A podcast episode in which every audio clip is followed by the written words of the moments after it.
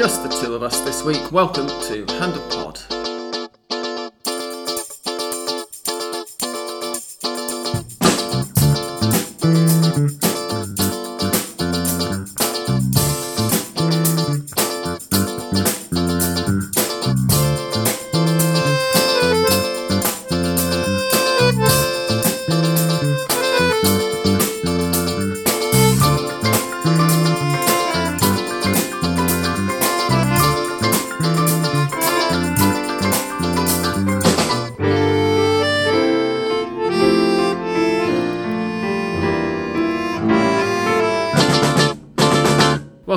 All to episode 427 of Hand of Pod.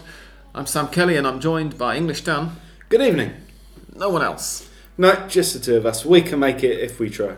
We can indeed. By it, a fairly mediocre podcast with a small but dedicated group of listeners. Exactly. Yes. Um, nobody else is here today because I left it a bit late to send the email, and there's not a hell of a lot to talk about. Uh, the first thing to say, this, the disclaimer is that we are aware that this is not the best timing that we've ever had for a Hand of Pod recording session because in an hour, hour and 20 minutes, two hours, one hour, when does it kick off? Do you know? Uh, must be half nine, right? If Oh, uh, nine. In 50 minutes' time, uh, Boca Juniors kick off at home to Deportivo Cali in their do or die Libertadores group final match, um, which they need. Let me just get the standings up before I go into this in too much detail. The situation there is that if Boca win, then they will go through to the next round because Cali are top of the group, a point ahead of them at the moment. And if they don't win, then they'll have to hope. Well, if they draw, then they hope that uh, Always Ready beat. It's just not going to happen. Uh, which, given that that match is taking place in Sao Paulo and not It's La not going to happen. No. ain't going to happen. Um, so basically, Boca need a win. I must say though, Sam, I think this week Deportivo Cali fans have taken the die part of die possibly a little bit too seriously. That's true. Yes. Um, Yes. It's it, maybe I didn't quite think that phrasing through well enough. Uh, we'll, we'll we'll get onto that a little bit later, but essentially. We're probably going to have finished recording before we know what the full time score of that match is, Yes. which is a bit annoying. But I'm very much unavailable to record tomorrow because my girlfriend's cousin's getting married. I mean, I really So- hope we're done before that, the full time of that game. Yeah, Otherwise, I don't know. That's a whole different problem for Exactly. us and for all of you listening. Exactly. Um, we do have some good news already, though, to report for Boca Juniors fans because, of course, we're recording now so that we can review the finish of the Copa de la Liga Profesional, in which Boca have been crowned, I think, champions of Argentina. Because No, they haven't done yet. what oh, bloody hell! Yeah. Seriously, they said at the start of the year they were gonna. Apparently, no one got around to changing the rules, so it remained a cup. Fantastic. Yeah. Um, so Boca are not champions of Argentina then. No. River are, are still the, the reigning Yes. Argentine champions. Boca are the champions of the Copa de la Liga. So they succeed Colon instead of River. I'd, I'd say you couldn't make it up, but some fucking idiots clearly have done. Um, in the semi-finals, which of course were played after we last recorded, uh, Boca and Racing drew nil-nil before Boca advanced on penalties. Um, and in, in the other semi-final, let, us just read out the results first of all, shall we? Uh, Tigre and Argentinos drew 1-1 in a slightly more entertaining match, I think it's probably fair to say. Um, and Tigre advanced on penalties. In the final, Boca beat Tigre 3-0. We will go into the final in a little bit, but first of all, Dan, as a Racing fan, a little bit hard done by, maybe, by being taken to, to a shootout? Or I think so, yeah. I mean, you all know what Boca are capable of. It was just a proper Boca Cup performance. You know, dig down, uh, put your bodies on the line, everything behind the goal. Don't concede and see where you go from there. And they did the job. I mean, I think Racing can look at probably the first 20, 30 minutes where they really were all over Boca. Had a nice chance very early on from Carlos Alcaraz, who's his header. Kind of went very kindly into the arms of Agustin Rossi when I think either side of him, you'd probably be looking at a goal. And Thomas Chancalay was probably the more egregious example, kind of shanking a one and one wide when you just really had to hit the target. Um, then, unfortunately for Racing, uh, I think it was yeah about half an hour in after a very good half hour, one of the few he's put in this year for Racing. Uh, Matias Rojas uh, picked up an injury and had to go off, and uh, Gago instead of bringing on like a light for light replacement on kind of the right the right side of uh, of attack, what used to be called um, a winger, he brought on another forward, um, which kind of threw Racing out of shape. Um, Enzo Copetti, their big, burly, annoying forward who'd really been doing a great job getting um, getting in Marcos Rojo's face, and it looked like a red card or a horrible mistake was imminent from a guy who's not particularly known for his uh, cool temper. Um, but he was forced to go to the right. Uh, Rojo didn't really have that much to do for the rest of the game and kind of didn't get sent off. Um, and it kind of hamstrung Racing as well because uh, in order to fix it, Gago would either have had to take off Copetti, who was one of Racing's best players, or take off uh, Javier Correa, who came on, thereby completely shattering his confidence and um, just really breaking one of football's unwritten rules, right?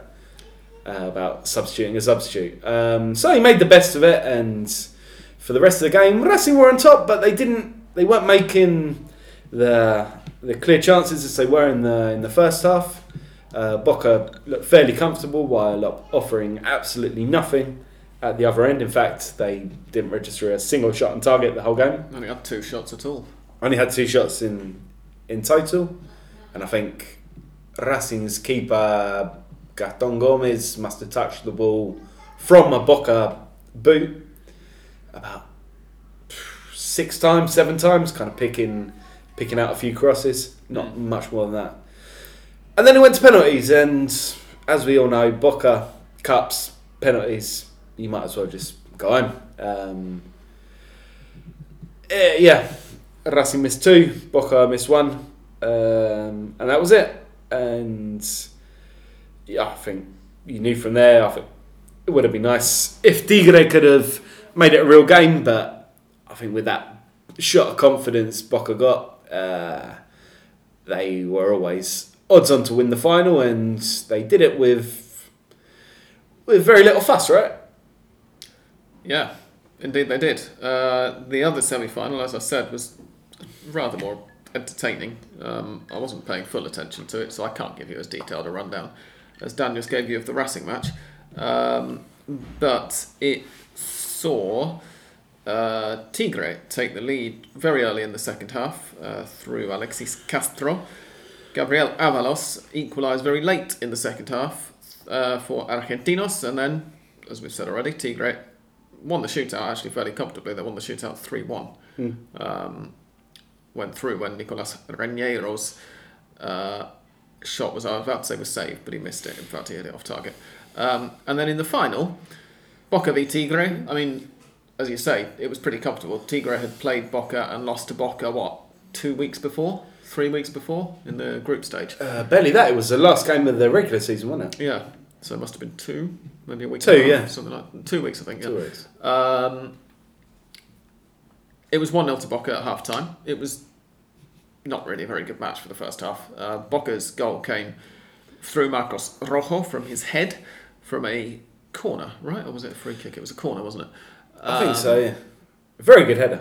With Towering, pretty much, say. yeah, with pretty much the last touch of the first half after a really, as I said, a quite dull first half. Um, and then Tigre started the second half really well Hmm. and were somewhat unlucky to have perhaps, you know, they, could have been level. The finishing was not that, that good at all, uh, particularly Mateo Retegui, who, of course, scored that goal very early on in the uh, quarter final against River to, to get that famous win. Um, he missed. I feel like he missed about five or six. He probably missed like two really good chances and one half chance or something like that. Um, but anyway, he'll be kicking himself. And then up popped Frank Fabra. Uh, we've occasionally used the phrase a goal from a different match on this podcast down the years because it's a very common phrase in Argentine football parlance when you've got a pretty dull game or at least a game where one team's completely under the cosh and then someone does something spectacular to get them out from under it. Uh, this might as well have been a goal from a different championship, to be perfectly I thought you were going to say a goal from a different player. Indeed, yeah. Uh, really spectacular. Um, and talking of different players, I mean, the, the commentators, I don't know which channel you were watching it on, but they were comparing him on TNT with Roberto Carlos, Marcelo. Can I make a confession, Sam? No, I didn't watch the game at all. watch the game. Oh, I went down to La Plata with Ana and Nahuel, and we went to La República de los Niños, oh well. which Okay. is a kids' park. I think it's officially in City Bell, one of my uh, low-key favourite Argentine locality names. Mhm. Where Um, Estudiantes training ground is. Indeed, it's a very kind of leafy suburb of La Plata with um, a fair bit of money around. Mm. Um, and that was very good. Uh, and I found out that Argentine's claim, I haven't been able to confirm this fact, if anyone has any hard evidence, that this place, which was opened by Perón in something like 1948, Mm. um, was the, the inspiration for Disneyland. This is the this is the claim made um, that Walt Disney got wind of this place in La Plata. Um, and fair play, it has a castle. It has you know a main street with uh, shops, a fire station, a church. He apparently got wind of this. Thought, oh, this would be really a really good idea if I made a city like this and stuck my Disney characters in. Went off to California or Florida, whichever came first, and built it. I see. Yeah. So I can't give you much insight on Boca Tigre, but I can give you that wonderful snippet of Argentine mythical trivia, which I found out this week. If any of our listeners are uh, Disney historians and can let us know whether that's correct or just, as I suspect, bollocks, Anna Um, swears to me it's true. please, She please let us swears. know. I might look it up during Yeah. our half-time break if I remember. Um, anyway, Fabra's goal was. Have you seen it? The goal. Yeah. only, I only saw Rojo's goal. You should. We'll, we'll I've been we'll all over the place this Show it to you in a bit. Okay. Uh, it was it was spectacular, and then Luis Vasquez um, extended or, or cemented or whatever you want to call it Boca's victory with four minutes to go. Um, I can't remember that goal. In comparison with Fabra's, unspectacular. Right. Uh, so Boca ran out 3 0 winners. You've all seen the pictures probably of Marcos Rojo having a beer and a cigarette on the pitch after the match now. Um, worthy champions. They did what they had to do. The, Um, the tournament. I, I think it's yeah. fair to say, I think we did say, in fact, uh, last week that prior to the knockout stages, or last week or t- the week, two weeks ago when we last recorded, that prior to the knockout stages, we'd have probably put Boca at fourth favourite behind Racing and Estudiantes and River, given how the group Yeah. stage went. But I think we said from the start, no matter how badly Boca were doing, Hmm. they're virtually guaranteed to qualify, and they're more likely to not be in in the conversation to win it because that's Boca basically. And as you say, once they go to penalties, they very rarely. The odds tilt very much in their favour. Yeah. Remember the last team- shootout since Once Caldas in the Libertadores final? Do you know the last team to beat them in the shootout? Once Caldas? No. No. Okay. so Very much. Uh, much, much, much more recent. Racing. Yeah. Oh, okay. Under Juan Antonio Pizzi in the 2021 Copa Liga Profesional. Oh, okay. So just last year. Just last year. So Pizzi wasn't- kind of out Boca in Boca, Boca there by playing even worse, having fewer shots and then winning on penalties. Thank fuck he's gone. So it wasn't that much, but an improbability then. But But no, their record is fairly spotless for, for penalties. um, overall, Yes. given that I'm going to assume that we've got this uh, Copa de la Liga format for at least another couple of years, because they're not going to make the top flight any smaller for a little while. Are we enjoying it now? We're two years in. I it. thoroughly enjoyed it, yeah. I really did. Um, I think this edition logically was much better because we have fans. Um, I remember two, the 2021 version was fairly sad because you were playing this kind of fair, rather meaningless tournament with not very good teams. uh, in that's front of empty stadiums. Fans only came back in in the second half of the year. October 2021, if my memory Yeah. serves. Um, so that that obviously makes a huge difference, um, especially in the semi-finals when you had fans of both teams in both games. I mean, a Racing Boca game in Lanús, you know, twenty thousand ish um, of each uh, of each fan base in the in the stands. No trouble, brilliant. Yeah. Uh, not quite as impressive, um, Tigre Argentinos in Huracan, but they had a few people there as well. It's the most packed I've seen Huracan Stadium. Indeed, yeah. In fact, Um, it probably is the most people I've seen in Huracan Stadium since I was one of them when Argentinos won the league back in 2010. very possibly, yeah. Um, yeah, it just goes to show, really, um, it can be done if those in charge just pull their finger out and and want uh, away fans in the stadium. Even you know the two fans of the two of the biggest teams in Argentina, each having to travel to the game with lots of potential for havoc on the way. Um, but it went off. It was good. Um, so why don't we just do it every week? Expenses, and also because the clubs don't want it as well. I think just no one could be bothered. Yeah. Uh, it's a level of apathy there. Even it still somehow surprises me. Uh, just the degree.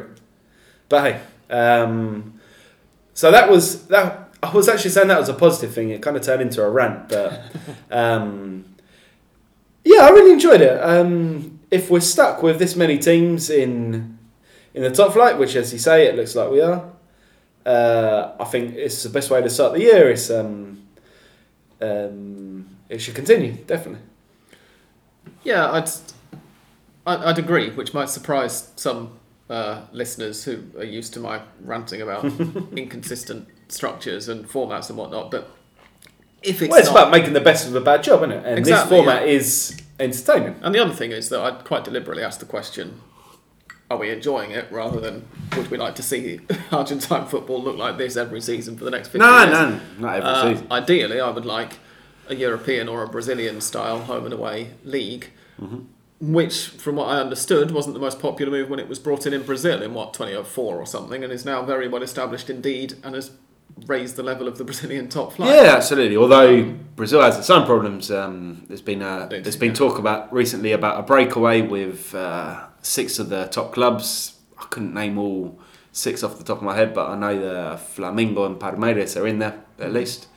Um, kind of looking to bring in a Premier League style um, administration. Would that be the right word? Uh, and of course, Brazilian football has the immense problem of the uh, of the state leagues, um, which just add you know twenty fairly Yeah. meaningless games every year to the big clubs, and they end up playing. I think Palmeiras last year played something like seventy games a season, which um, which is unsustainable as well. No, totally. Uh, I'm, not. Uh, entirely different reasons, you know.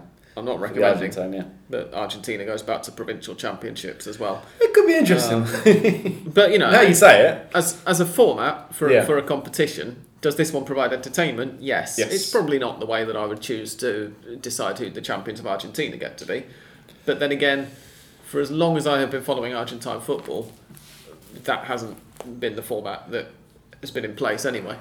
Um, so there we go. And this, you know, it does provide good entertainment. Yes. It provides some very good matches. Absolutely. Um, and it, you know, gives you something to carry on playing for and watching for until the end of the campaign.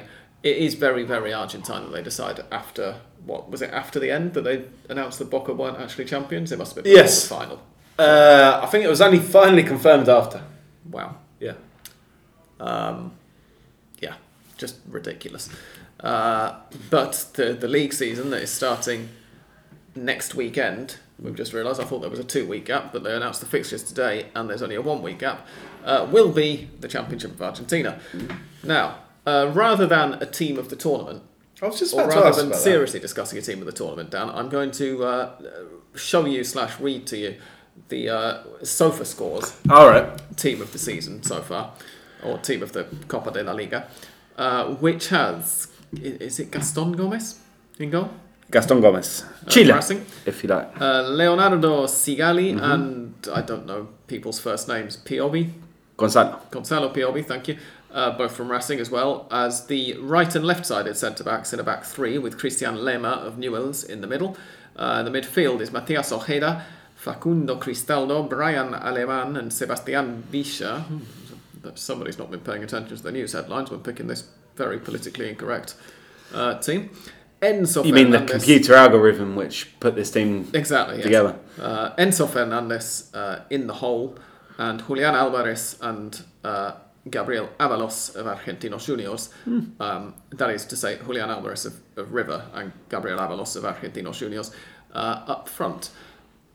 I, I mean, I've not paid a hell of a lot of attention, but I think I can think of at least one or two names that I'd probably move around there. What do you reckon? Yeah, I mean, from Racing's point of view, uh, Lionel Miranda would have to be there. He's probably been Racing's best player by a fair distance over the first part of this year. Yeah. Uh, I'd, be inclined to go with Prediger rather than Cristaldo as well in midfield. yeah, I'm not entirely sure what Cristaldo's doing there, but then again, no It's- one it's has no ever surprise. watched uh, a an Huracan game uh, this season, or at least admitted to it. No, they so don't. it's completely unprovable that he's been good. And it's no surprise to anybody who's got this live score app and actually watches matches while looking at player ratings from it that uh, it's all over the bloody place and has nothing to do with actually how they played for Indeed. the most part. Um, but yeah, I mean, uh, two of the players uh, who I think uh, quite indisputably are there are Enzo Fernandez and Julian Alvarez. And while River did go out in the quarterfinals, it would be a little bit churlish of us not to mention them. In particular, Julian Alvarez. He's had a good week Because we were supposed to be. Wednesday at least. We were supposed to be talking about Racing's nail biting Sudamericana situation. It's just got nail bite in the last five minutes. It has, yeah, um, uh, and I don't appreciate it. I'm River trying to contain myself. Uh, if Dan sounds a little bit distracted, it's because we're recording during the Racing match, uh, and which he was almost at Yeah. before I uh, messaged him on Monday, um, and which uh, Racing need to draw to go through in Mm-hmm. the Copa Sudamericana, because of course only one team go through in this from each Sudamericana group. Uh, the first half was very, very comfortable indeed for Racing. They're at home to River of Uruguay. Uh, and as Dan says, in the last five minutes or so, River have actually started looking like they have seen this spherical thing that they're chasing around Mm. the pitch before and have an idea of what to do with it, and that they're supposed to be finding the other people on the pitch who are in the same colour shirts as them. Most unwelcome. And they just hell. almost scored another goal. Um, it is still nil nil, so for the moment, Racing are through. But there are still 31 minutes to go, and it's going to be entertaining for all of you listening to Dan's reactions. um, so yeah, we were supposed to be concentrating on things like this. We were supposed to be. I mean, I guess we weren't going to talk in too much detail about Boca's situation because of the fact that by the time this goes online, it will have happened already. So there's no point in going into a lot of preview detail of it, and the the rest of the Libertadores situation. Um, and we weren't supposed to be spending that much time on River Plate of Argentina's uh, dead rubber last of the group stage. Just win it by more than two goals so that you get to finish second in the overall uh, group standings and therefore get a home draw against everybody else apart from Palmeiras for the rest of the tournament. And then Julian Alvarez equalled the all-time Copa Libertadores record of six goals in a single game at home to Alianza Lima. And on River's birthday, no less. On on the anniversary And Argentina's sort of birthday. Yes, indeed. And Seba Garcia's birthday, Indeed. if anybody wants to uh, tweet him happy birthday. Um, Man City have got quite a good player, haven't they? Yeah, pains me to say it. Yes, they do. They really do. Um, And- he's been sort of streaky this year. Hmm. That said, um, he hasn't quite been as as um, as scintillating in front of goal as he was in the second half of 2021. Um, he's still got a fair few because he plays for a River. River create 20 chances in every single game. Yeah. So law of averages, he's going to put one away at least every three matches. Um, but uh, he does have this knack when he gets his eye in in a particular match. He just fills his boots. Um, we were saying just before uh, recording, he got something like uh, four or five against Sarmiento, not three or four weeks ago. Yeah. Uh, four against Patronato. He's had another couple of hat tricks. Um, He scored a hat trick in the first match of the year, I think, didn't he? Right after we were talking in the preview about him having second second match after the Union defeat. It would Yeah. have been yeah. Um, so when he gets, you know, when he's in the scoring mood, he just bangs them in. Um, and the key is going to be, um, you know, kind of getting that bit more experience, getting the maturity. I think the coolness in front of goal to take that first chance, and then it seems like once he's got that first goal, everything just comes automatically. Yeah, we'll, Um, we'll talk a bit more about him in particular later because we have had a listener's question about it. excellent. Um, but River themselves, uh, first of all, I think a very good example of what you're saying about this when he gets that early goal, he's, he's on fire thing, is that if you look at the stats, as you said, River are quite used to creating 20 odd shots a match. Hmm. They actually didn't create many more shots than they have been doing in most matches with, hmm. with us that kind of golfing quality all year so far. 26 shots, 16 on target. And in most of those matches, they've scored three or four, two. Yeah. You know, opposing goalkeeper's been man of the match or something. So for them to score eight, uh, the other ones were scored by Santiago Simon and Elias Gomez. Um, Gomez is, I think, was my favourite one of the night. Actually, he really caught hold of it very nicely. Um, it, it- does show that he is perhaps a little bit streaky, or at least he has been streaky this year. But you you had that statistic about him having scored 18 of his 50 goals in, In four, four, games, yeah, something like that. um, yeah, but from Rivers' point of view, obviously, one thing that we learned, I think it was, it's it's been obvious for some time, but Man City announced it a few days ago. I think that they were definitely taking him now. I think In July, yeah. Um, gave a press conference after the after City won the league, maybe where they where he said that they wanted him for the pre-season, and he wasn't going to be loaned. He's not going to be loaned next year to anybody. Uh, he's going to be staying at City, uh, which I think he'll be Gives- around for the last sixteen. Yeah, he's, he's going to be going after the second leg of the last 16 tie. Um, which means that River have got to find a replacement for the second half. Yes, that would be useful. Up to this point, I mean, as we said at the beginning of the year, really, Mm. so far, you'd have to look at River and say they're, they need to play themselves into shape a little bit, maybe, but they're among the contenders to win the Libertadores. Oh, But if you take Julian Alvarez out of that side, they look much less threatening. Indeed. Um, and one of the players who's been linked with them kind of most consistently over the last few weeks, you know, I'm not going to delve too deep into transfer rumours because we don't like them at Hand of Pod. But it's a player I like a lot, um, Tati Castellanos, who is at New York City FC. Hmm. Um, he started off at City Torque in Montevideo, and he's he's also a Manchester City player, I guess. Yeah. That's what I was thinking. Yeah, is this anything to do with them maybe throwing River a bone to make up for taking Alvarez off them? I don't think so. I think it's just a chance to because he's almost never played in Argentina. He's still a, a young lad, 22, 23. He is Argentine, though, right? He is Argentine, yeah. Um, and he finished MLS champion, MLS champion with New York last year. He was their star striker, top scorer. Had a really, really good season. I think he even he scored at least one in the final, maybe even a couple. And just a very, very good, quick, direct striker who would fit in very well with uh, with what River uh, want to do. So he's going to be by all indications, their kind of tro- top uh, top target over the next few months or weeks. Yeah, the other But probably what they need to work on the most is defence, right? Because Yeah. they've been very, very ropey. Yeah, as. Andres has uh, explained to us a few times, Paulo Diaz, especially at the back, is not uh, up to the standard. But you know, we've had a few conversations about that. The other name that Mm. I've seen, which would be interesting, but I'm not sure it's really what they need up front, is Alexis Sanchez coming back. Um, It'd be interesting. I'd love to, you know, I'd love to see it. for the avoidance of, of doubt, while obviously as a Manchester United fan, uh, he is a long way from being my favourite player. I have no doubt that he would, when he's fit to play, shit all over the Argentine league from a great height. Um, but I suspect, oh dear, River Plate have just scored their ninth goal of this week. Uh, except that this is not the River Plate who scored eight last night. It's uh, River Plate of Uruguay, and that puts Racing into a sticky situation now. Um, but yeah, Sanchez would be. I, I can't really see what's in it for River other than the PR boost of bringing back. a- Yeah, that's know, it. I think it- player from. I mean, not It even falls into the same category as uh, Cavani to Boca, right? Just um, Yeah. always nice to have these links. Who knows how um, how fu- how true they can be. But I guess the, what this has got, which Cavani to Boca doesn't have, is the fact that Sanchez did play for River before, albeit for what six months or something, didn't he, on, on loan from Udinese. Um, so with Melgar currently drawing one-one against Cuiabá, Jesus Christ, this podcast is going to get very sweary intense. indeed, yeah. If you've got any children listening to this with you, you might want to just block their ears. Now, Noel, block your ears up. As it stands, I've still got Racing top of the group here, though. As it Yeah, with them losing. um, but if Melgar go back in the lead, they go top. on ah yeah, if they Yes. score another goal, then they'll have the same goal difference, but they'll have scored more goals.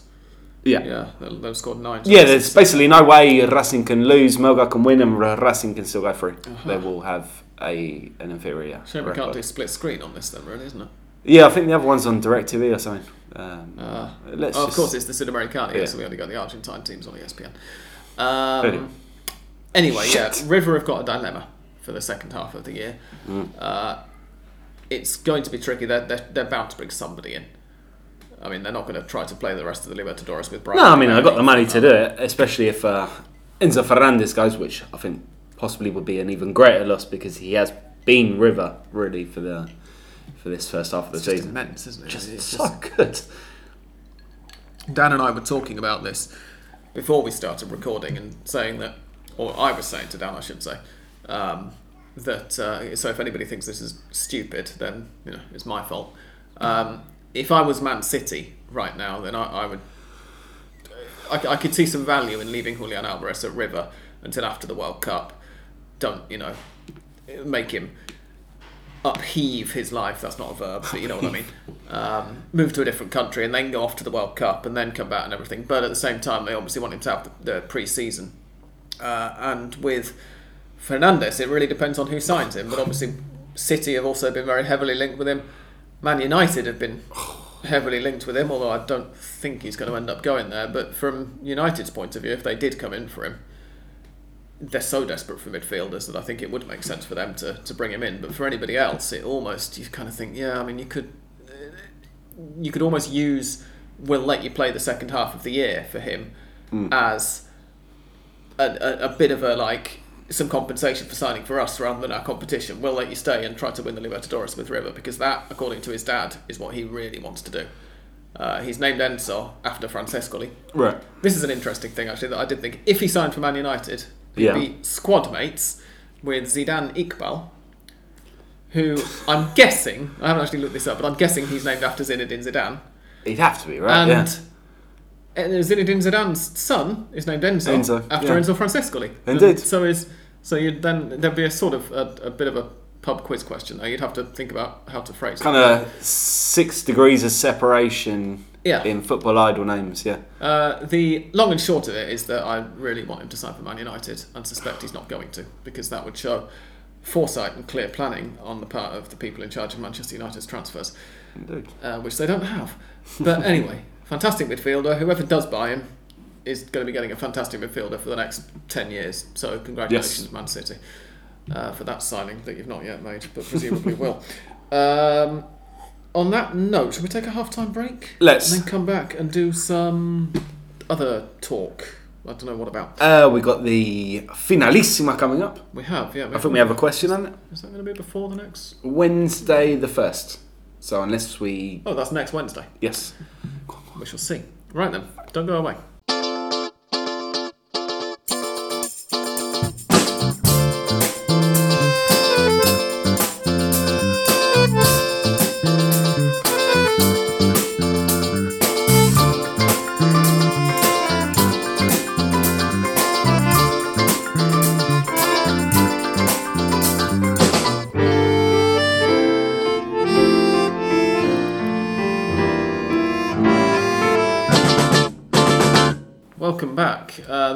Further goals while we've been away.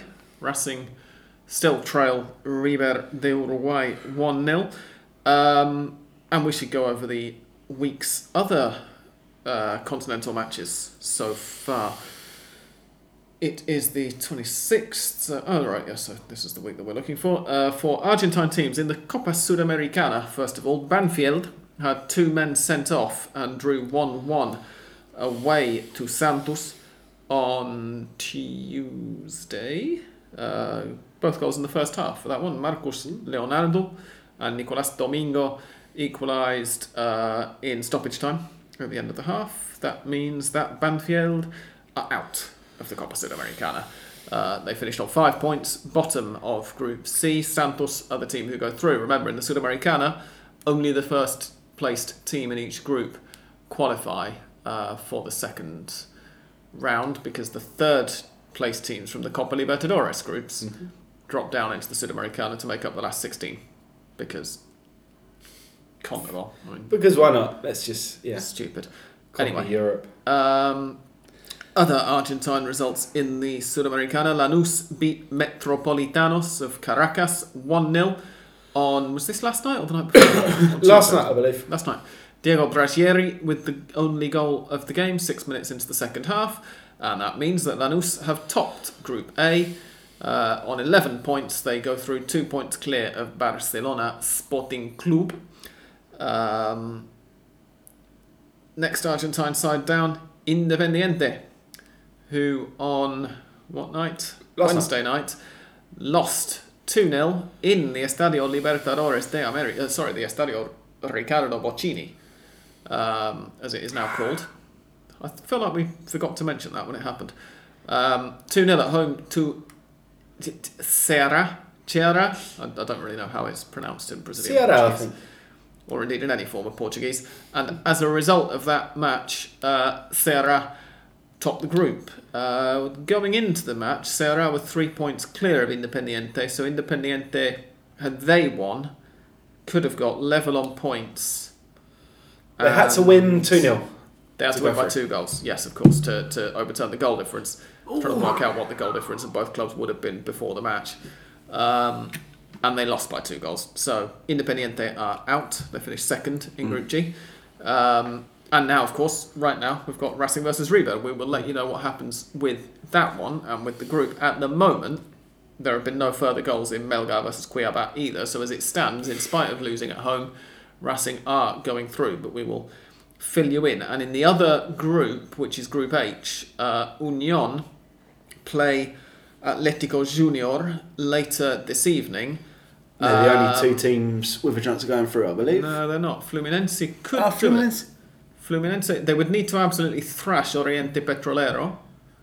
Uh, but if they did so by enough goals and Union versus Junior de Barranquilla finishes in a draw, They have to win by let's yeah, see, that's six. plus six, so they'd need to win by Six. Yeah, by six, five goals, I think, right? Uh, Ah, no, right. If they win 5 0 and this finishes nil nil, then they'll be level on goals scored as well. So, yeah, six goals to make and then it goes down to CONMEBOL seedings, I believe. No, uh, away goals. I think is the Yes, yeah.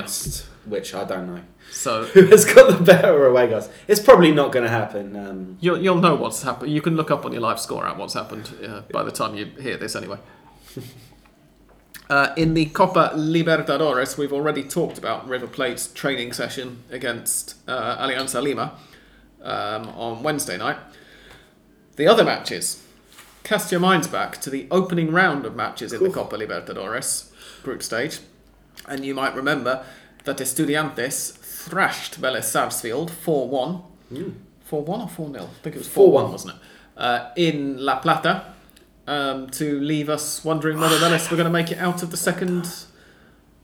Uh, out the, uh, into the second round, I should say, not out to the second round. Uh, well, Vélez did make it into the second round, courtesy of thrashing Estudiantes in Liniers. Albeit did. it was a basically an Estudiantes under 20 team or something, because Estudiantes were already through. Uh, they won 4 0. It was a pretty, I mean, you know, with the rider that I've just given it, um, a pretty good performance from Vélez as well. I, I enjoyed it. Uh, Lucas Janson scoring twice before the break. Lucas Pratto scoring a nicely taken third goal, and Abiel Osorio scoring the fourth for Vélez. Uh, that means that Group uh, C finishes with two Argentine sides through. Estudiantes are through, having scored eight and conceded five. Vélez are through, having scored 12 and conceded 11.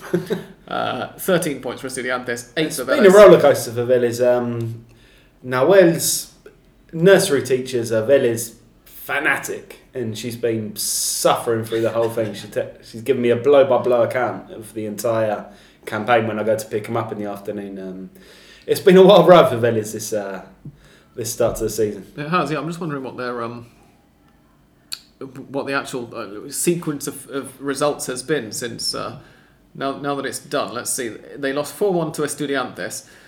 They drew two two at home to Bragantino. Uh, then they lost two one at home to Nacional. So after three matches, they have one point. Um, then they drew one one away to Bragantino. So they had two points after four matches. Uh, then they got that 3 2 win over Nacional two or three weeks ago uh, with a 94th minute winner from Maximo Perrone. And now they've got this thrashing of Estudiantes to finish one point clear of Nacional in the end. And of course, the most important thing for the good of football is that the team sponsored by the Fizzy Energy drink are out of the Indeed. Copa Libertadores. Yes. Or as uh, the commentators called it on, on called them on Tuesday night, the Liga Comercial de Bragantino. um, so they're out. Uh, Estudiantes and Vélez through from Group C. In Group uh, H, Talleres got a 1 0 win over Universidad Católica of Chile, uh, which means that Talleres are through to the next round. In second place in Group H, behind Who Flamengo. would have seen that coming, eh? I think I'd, did we not call it at the start of the year? Maybe at the start of the year, but then after how bad Given- they were for given their league much form, of the that's a good league season, um, they really pulled it out in the end. They finished quite some way behind Flamengo, but they did all the same finish uh, second, well clear of Universidad Católica, as to be said. They'd already qualified before uh, this this round of match. Oh, no, hang on, had they? Had eight points, and Universidad Católica. Yeah. Racing have just missed another chance, you probably guessed. Uh, they had already qualified before that match took place, but uh, they cemented second place. Um, just going down Argentine teams, River obviously beat Alianza Lima. Colon lost 2 1 last night to Peñarol. They went 1 0 up through Facundo Farias half an hour in and then conceded twice in the second half, once seven minutes into stoppage time. There was a fairly long delay to that at some point during the second half. I didn't see why. I just saw on this app that you know, there was the match got postponed or something for, for a while. And then in Um, the other match, In any case, Colon won yeah, uh, and, and indeed won. Sorry, they lost the match, but they won the group, is what I meant to say, uh, with a goal difference of zero, which is almost impressive. it is, yeah. Cerro Um, Porteño uh, finished second.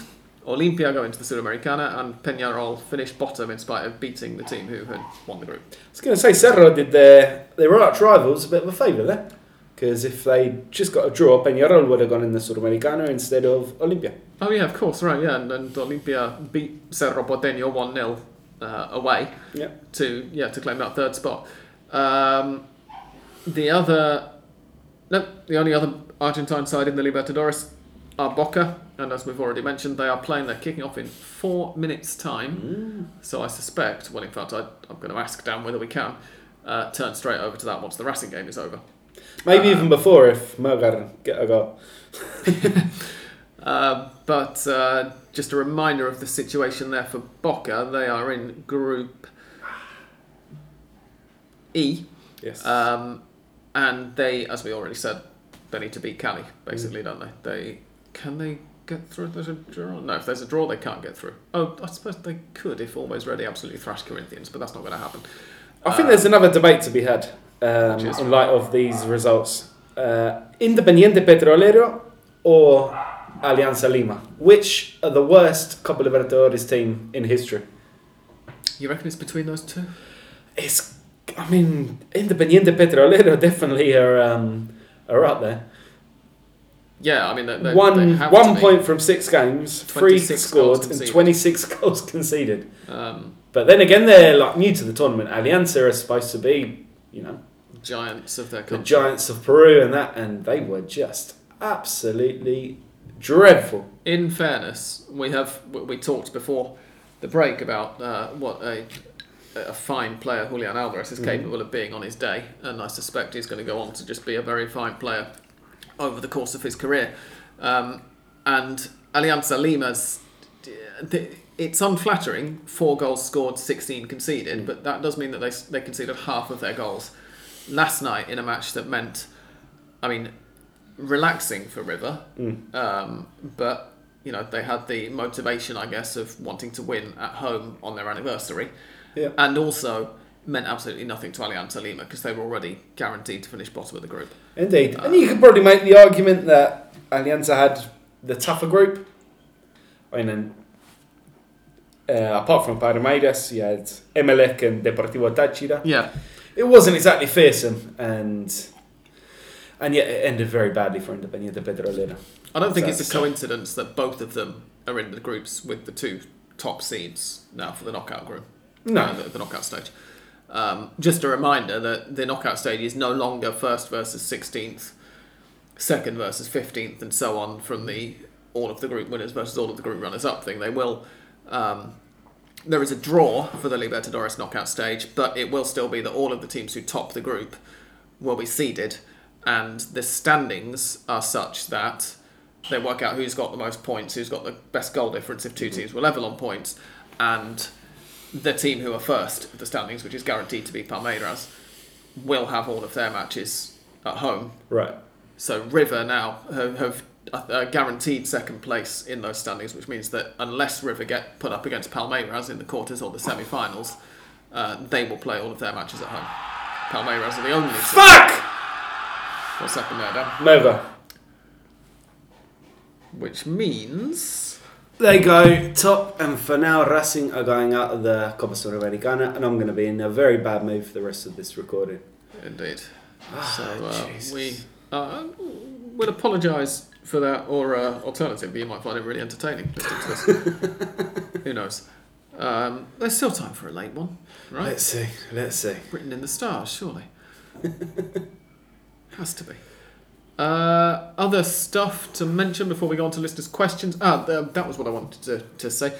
Uh, the River fans will be interested to hear as well that the remodelling of the Monumental is underway. They've taken up the tarpaulin. If you were watching uh, the- the other night on a stream anywhere, you might have noticed that the sponsors' logos on those uh, that, that were covering the um, well, what will be the lower seating areas uh, no longer show the sponsors' logos. It's just a big tar- tarpaulin, much less pretty looking. Uh, but that's because they're now taking it up between matches and, and starting to install the or pour the concrete or something that they're going to be installing the seats onto. So that's going to be around three sides of the stadium at first. And the plan, I think, from what I read, is to open it. They're hoping to have it up to capacity like next February, Huh? and then add in the fourth stand in the middle of next year or something. But they're trying to do it in a manner that means that they don't have to close the stadium for any matches. Yeah. Um, so there's that. And now, shall we go on to listeners' questions? Let's. David Novoshevsky tweeted us What's the general feeling among the public in Argentina re the Italy match? Do people care by and large, or do they see it as a money grab? Hope you're all well.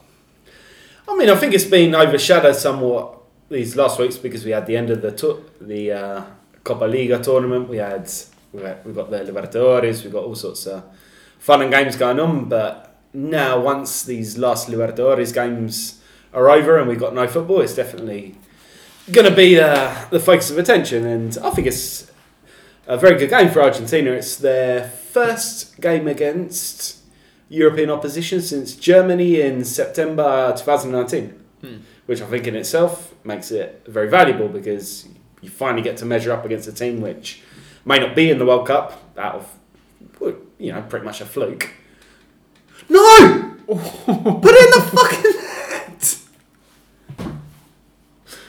I can't believe it. I'm not sure I would ask it to stay down. No. As you were saying, uh, Um, yeah, they, they, they get some European opposition to to take on. Um, I'm feeling very much like been- Italy at the moment, I must say. I'm sure, yeah. Um, it's it's not been sort of uh, no one's going in on it particularly big. We did almost get the wonderful piece of trivia of Marco Senesi becoming the first player ever to be named in two different squads for the same match because he was called up by Lionel Scaloni, and there were very strong rumours indeed that he was about to be called up uh, by Roberto Mancini for the He, match did, as well. he has confirmed that he got a call from He got a call, Mancini. but he Yeah. wasn't actually included in the list. So unfortunately, uh, that doesn't You're not counting quite. I, no, I, I wouldn't be able to ask a, a question about it in a pub quiz because it's just not. It, it was never official at any point, in spite of what Santi tried to tell us on the WhatsApp group. um, but it would have been good fun. I, I mean, obviously, he got the call from Mancini and told Mancini that he wanted to play for Argentina. Uh, it's not his first call up for Argentina. He was called up. He was in one of the um, long lists for a couple Yeah. of uh, double headers. Yeah, I remember seeing his name qualifiers before. there or thereabouts. But I don't think he actually. I don't think he made the shorts. Mm, possibly the not. squad basically. Or if he did, then he didn't get off the bench or, or make a match day squad. Um, but we'll see what happens now. He's apparently had a pretty good season for Feyenoord. Feyenoord, yeah, right. Not Yes. Correct. Um, but yeah, overall, it'll be good fun. I, I don't think anybody's really treating it as anything more than a friendly. They will do if Argentina win, obviously. it's a yeah, trophy. it's a trophy. And I quite like it as, as a you know bit of a football history nerd. It's Yeah. a bit of a shame that we haven't previously had a challenge match between the European and South American champions in the same way as they're always well they used to be between the. Yeah, hopefully it's the first of um, Champions. the first of many. I think that's the idea, Yeah. uh, but whether Oi! it's always difficult to tell whether they're just saying that or whether it's really true, isn't it? Yeah. Um, but then again, we have now got this office being set up in London, haven't we, between Mm. UEFA and CONMEBOL to work together on things. So, you know, probably. Uh, we're now two and a half minutes into stoppage time, and Racing have a corner, uh, not just scored. Shall we wait and see what happens with the corner before we move on to the Why next not? listener's question? Jesus. Hope you're enjoying this real time action of two people silently waiting for a corner to be taken on television. He's going to take it any time now. Any moment now. Cool. There we go. And it comes to nothing, but it might come out, and it comes back. Fuck! Uh, Lee Bartlett says, Huracán are massive. I may have been drinking. I'm not sure what this is in reference to. Any ideas? I mean, they have a big stadium, maybe. They do. It's a very, yeah, very nice one. Yeah. Um, but yeah, thanks for that, Lee. Uh, Tommy Buendia says, which clubs do you think could surprise some people in the league this year? It's a bit of a tricky one to answer because it's almost not going to feel like a surprise because we've just had the Copa de la Liga. So it's not like anybody's coming up into the top flight completely fresh. I mean, Tigre have already surprised us, right? They came up six months ago. They reached the final Yeah. of the Copa de la Liga. Um, whether anybody's going to be able to have an impressive enough winter transfer window to then You think it's going to be fairly subdued all the across the board? Yeah. Um, I, I would think that given their Libertadores group performance, as you mentioned, Talleres are probably the one who got the best chance of putting in a, a making a big of doing something a bit better than, their- than what they did before. Yeah, Exactly. possibly. um, but beyond that, I don't know. I Don't know. Um, you think Racing Estudiantes, after being so so impressive in the in the Copa, especially now Racing won't have Sudamericana to to distract them by the looks of things. Hmm. Oh. Um, they should be up there with a Boca, obviously. Um, I think Defensa DC I tend to do very well in the kind of in the long format because generally over the space of 25 games, you know, they, they make their very good team tell. Yeah, true. Um, and we'll see. Like we'll have to see what happens with uh, San Lorenzo in their latest kind of renewal. Um, they've got a, a club favourite in as coach now in Ruben Ruben Dario Insua. Hmm. Um, Do we know anything about him as a manager? He's one of those guys. He's kind of like always around without making a huge amount of impression. I think. Um, I couldn't tell you much about him. Hmm. I think that's. I, it. I certainly It's- think that you're right. Shit. San Lorenzo of the big names, especially, it would be the most surprising if they did well. Uh, that's full time, and unfortunately, I don't think Melgar have yet gone to full time, but they have scored a third goal. Yeah. so they've got No, two that's goals. over. All Um, over. Hard lockdown. Sorry. That was unbelievable. I must say. um, let me see the final statistics 74 26 possession, 27 shots to 7, 10 shots on target to Rivers 4, all of which came in, what, about 10 minutes? Hmm. Felt like it. Yeah. Um, yeah, we we got bucketed again, basically. Uh, Yeah. Shit. Oh well, this, we're going to have to go out and, and win the league now, then, I suppose. there you go. That's that's your surprising club. Racing are going to win another league title. Uh, Guy Trengo says dark horses this time. Oh, okay, that's basically the same question. Um, Sorry, guy. We, we sort of just answered that, so we'll move on to the next one. Uh, Stephen Hooley says, How do you think Julian Alvarez will fare in his first season in the Premier League? Um, He's not going to play that much, I imagine, right? I wouldn't have thought that Guardiola's Um, going to go to two up front with him and Haaland. No, I'm- but I mean, saying that City play so many games and use so many players that he will play uh, if he shows that he's good enough. Yeah. And I think he, can be good enough. Um, he might need a bit of time to um, to get in the swing of things, but I mean, the, the, the talk that, that I saw earlier, as I said, I read this story from some Argentine outlet saying that he's definitely not going to be staying at River for the second half of the year. City have apparently told. The report was saying Barcelona wanted him on loan, but Hmm. then it was saying that somebody at City had said, We're not going to be loaning him to anywhere in Europe, and these rumours that Barcelona have asked for him aren't true. yeah, So he's not going to be loaned anywhere else out in Europe. They want him training, and it's also supposedly the case that if they do loan any of their forwards out, Gabriel Jesus, Je- Jesus will be the one to Right. be loaned out, which does suggest that they very much want Alvarez in and around the squad yeah, you think Um, so? Yeah. to use him as a rotation option and whatnot. I mean, the good thing about being at City is even if he doesn't hit the ground running in his first season, which is often very difficult to do, Mm. it's not like he's going to have a whole amount of pressure in to succeed because there's Yeah. six other players around him who can who can fill in and take the weight. So Yeah, exactly. Although you could argue that that's a bit more pressure because if he actually wants playing time, he's got to step up to a higher level. But yeah, but he'll get playing time. um, He'll get it. in his first Premier League season, I would expect him to get a fair few substitute appearances. I'd expect him to start against the relegation fodder teams, if you want, if you like, um, and to probably score a few goals. I, I would expect him to end the season. Obviously, he's a, a, a club who are far more likely to win the league, um, but in terms of how people are going to be seeing him, maybe something like how Brighton fans are looking at Alexis Mac Allister. That kind of or or rather were looking at Alexis Mac Allister a year ago when he'd been there for just finished his first full season maybe because he joined in the middle of the pandemic yes. didn't he? He joined Yes. right right before the pandemic was announced and the season had to be cut I think. Um, so I would expect City fans to have had a very good handle and, and to have a very good opinion of him by that point. Uh, but I doubt that he's going to be playing ahead of Erling Haaland uh, in in the. Uh, I mean, it's a tough challenge. Yeah. but yeah, I mean, clearly City want him because Guardiola has a very specific way of playing, and he's going to want him. It, it would prefer to have him training every week and trained in that system, than bring him in and then loan him out to another club who aren't going to be training him in, with the same methods or, or, or to play the same tactics at all.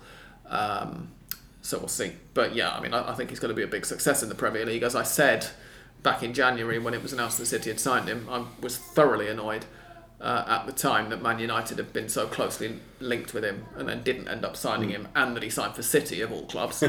I was even more annoyed when Ra- Ralf Rangnick gave that press conference a couple of weeks ago saying that actually, yes, the interest was very real indeed, and Man United decided not to sign him because they were changing manager. I mean, what manager would not want to work with, with a player like Julian Alvarez? And No, also the absolutely. fact that unless you end up, unless Erik Ten Hag actually does turn out to be the next Alex Ferguson, Julian Alvarez is going to be at Man City for longer than whoever Man United's new manager was going to be. You'd imagine so, yeah. Uh, I'm not a betting man, but I would. Um, that's where my money would it's, go. the same attitude I would take now to Enzo Fernandez. Is just never mind what the incoming guy thinks. Sign him, give him a ten-year contract, and you've got a fantastic player tied down for the next. Okay, maybe not ten years, but you know for the next eight before he starts agitating for a move somewhere else or whatever. Absolutely. Um, I, I can't see how that doesn't make sense, but apparently it didn't. Who knows? And Liam Kelly, who is no relation to me, says, Ah, thank you for reminding us of this one, Liam. I did want to discuss this, uh, and I really hope it happens. And it's not got anything to do with Man United signing Argentines. Josh Windass to Talleres Ah, could happen. Would be an experience to see someone from England play in Argentina. I'm a Sheffield Wednesday fan, so I hope he stays. Um, obviously, we're not Sheffield Wednesday fans, Liam, and from our point of view, it would be lovely to see an Englishman in the top flight in Argentina. Indeed. It'd be the first one in over a century. Is he any relation to Dean? Because that's the. Here's his son. All right. Yeah. Um, the talk. I thought is, so because like it would be weird to have two professional wind asses, right? it would, yeah. For Uh, who aren't related.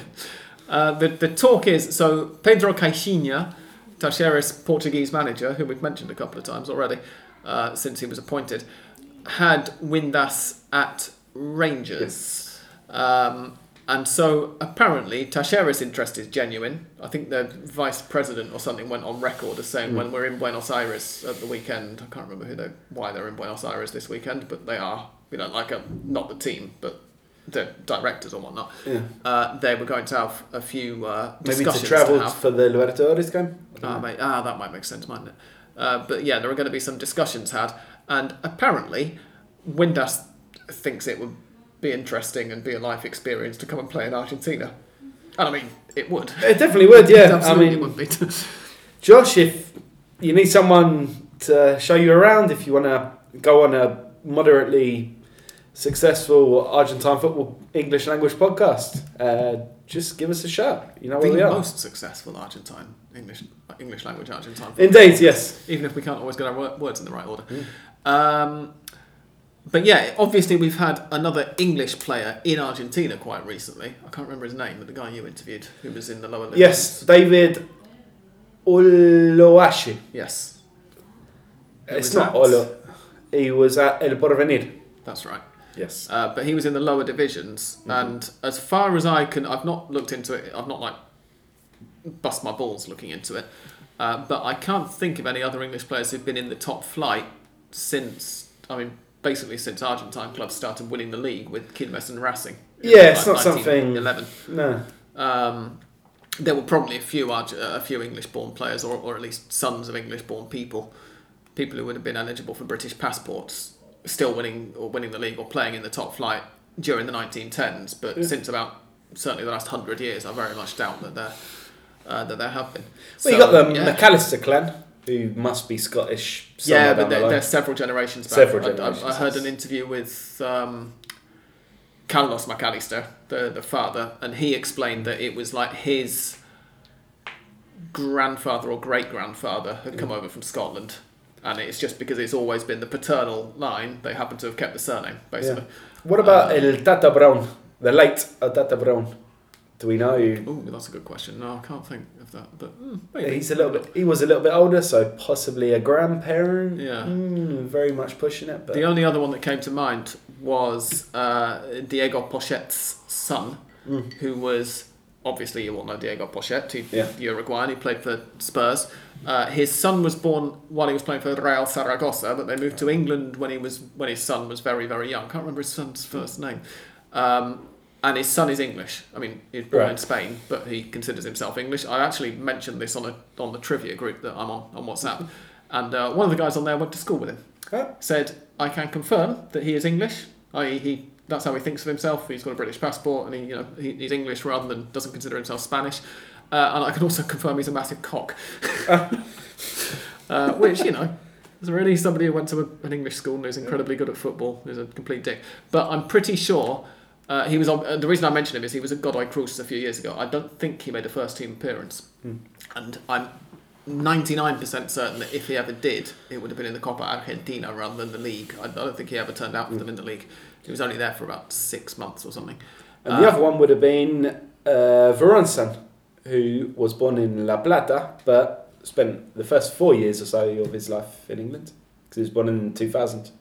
Oh, okay. Yeah. Deian? Yeah, Or the other one? Can't remember. what uh, that one. Yeah. Yeah, Deian's the, the footballer Yes. anyway, isn't he? Because the other one doesn't play. So, yeah. Hmm, okay. But the other, surely Diane doesn't have a, a, a British passport. Nah, I couldn't imagine. I mean, not even Juan Sebastian has a European passport, right? If we remember. Oh, yeah, of course. He late ni- now. late he- he 90s when he banter there. Uh, Liam's other question is Julian Alvarez is good at football, isn't he? Yeah. Yes. Yes, he is. Um, we're going to miss him when we can't talk about him anymore. I mean, Dan might not, but yeah. Not so much. But, I, you know, I think you've been a bit unfair. I'd like to see the top talent play in Argentina always because it just makes everything a lot more fun to watch. That's fine. Quintero's staying now. Right. The top talent's still going to be here. We'll have to see what Enzo Copetti does. Yes. Miss him Yeah, tonight. Maybe he'll, Racing did miss him tonight. he'll, he'll I step don't it know why he was playing, but why he wasn't Um, playing. Oh, those are all of our listeners' questions. I was about to say, and now Mystic Sam, but there is no Mystic Sam because Because there are no results. why, why would we bother with Mystic Sam when there are no matches coming up? Uh, there's nothing to preview this weekend. Uh, I was thinking that we were going to have next weekend off, uh, next week, sorry, off, and then record the week after to preview the league. But the fixtures came out. Oh, maybe we can very quickly mention this, right? Uh, The fixtures came out earlier today, and it turns out that they are starting the league season at the end of next week. So we will be recording next week to preview the league. Um, round one. Union versus Tigre, Barracas Central versus Central Cordoba, Boca versus Arsenal, Banfield versus Newell's, San Lorenzo Independiente, an all Big Five clash, Talleres Sarmiento, Argentinos versus Aldosivi, Estudiantes versus Gimnasia is the outstanding fixture of the first round of matches, and answers our question, or the question I was half asking myself before we started recording, about whether there's going to be a round of Clásicos in this league season. That loud pop was uh, some of Dan's ice just Yeah. defrosting, by the way. Um, so yeah, there's not going to be a round of Clásicos because Estudiantes are playing Gimnasia in the first weekend. Patronato play Vélez, Platense host Godoy Cruz. Um, Racing play Huracán, Rosario Central host Lanús, Defensa Justicia versus River, and Atlético Tucumán versus Colón. Uh, the season will be finishing on the 23rd of October, which is about a month before the World Cup begins. Because, I mean, I'd like to go off on a big geopolitical rant here, but you all know why the World Cup's being played in November. And, uh, you know, you all know how I feel about it. Uh, or if you don't, then you can probably guess from what I just said. Um, and yeah, we'll go over the rest of the stuff the situation with the relegation, with international qualification, and all the rest of it next week when we preview the season. For now, thank you very much indeed for listening, and goodbye from English Down. Goodbye. And from me, and keep listening because I will let you know what the score is between uh, Boca and. Um, who are they playing? Deportivo, Deportivo Cali. Cali. I was looking at that and thinking I wanted to say Always Ready because Corinthians have just gone 1 0 up against Always Ready, um, according to my phone. I'll let you know what the score of this match is after this music. Goodbye for now.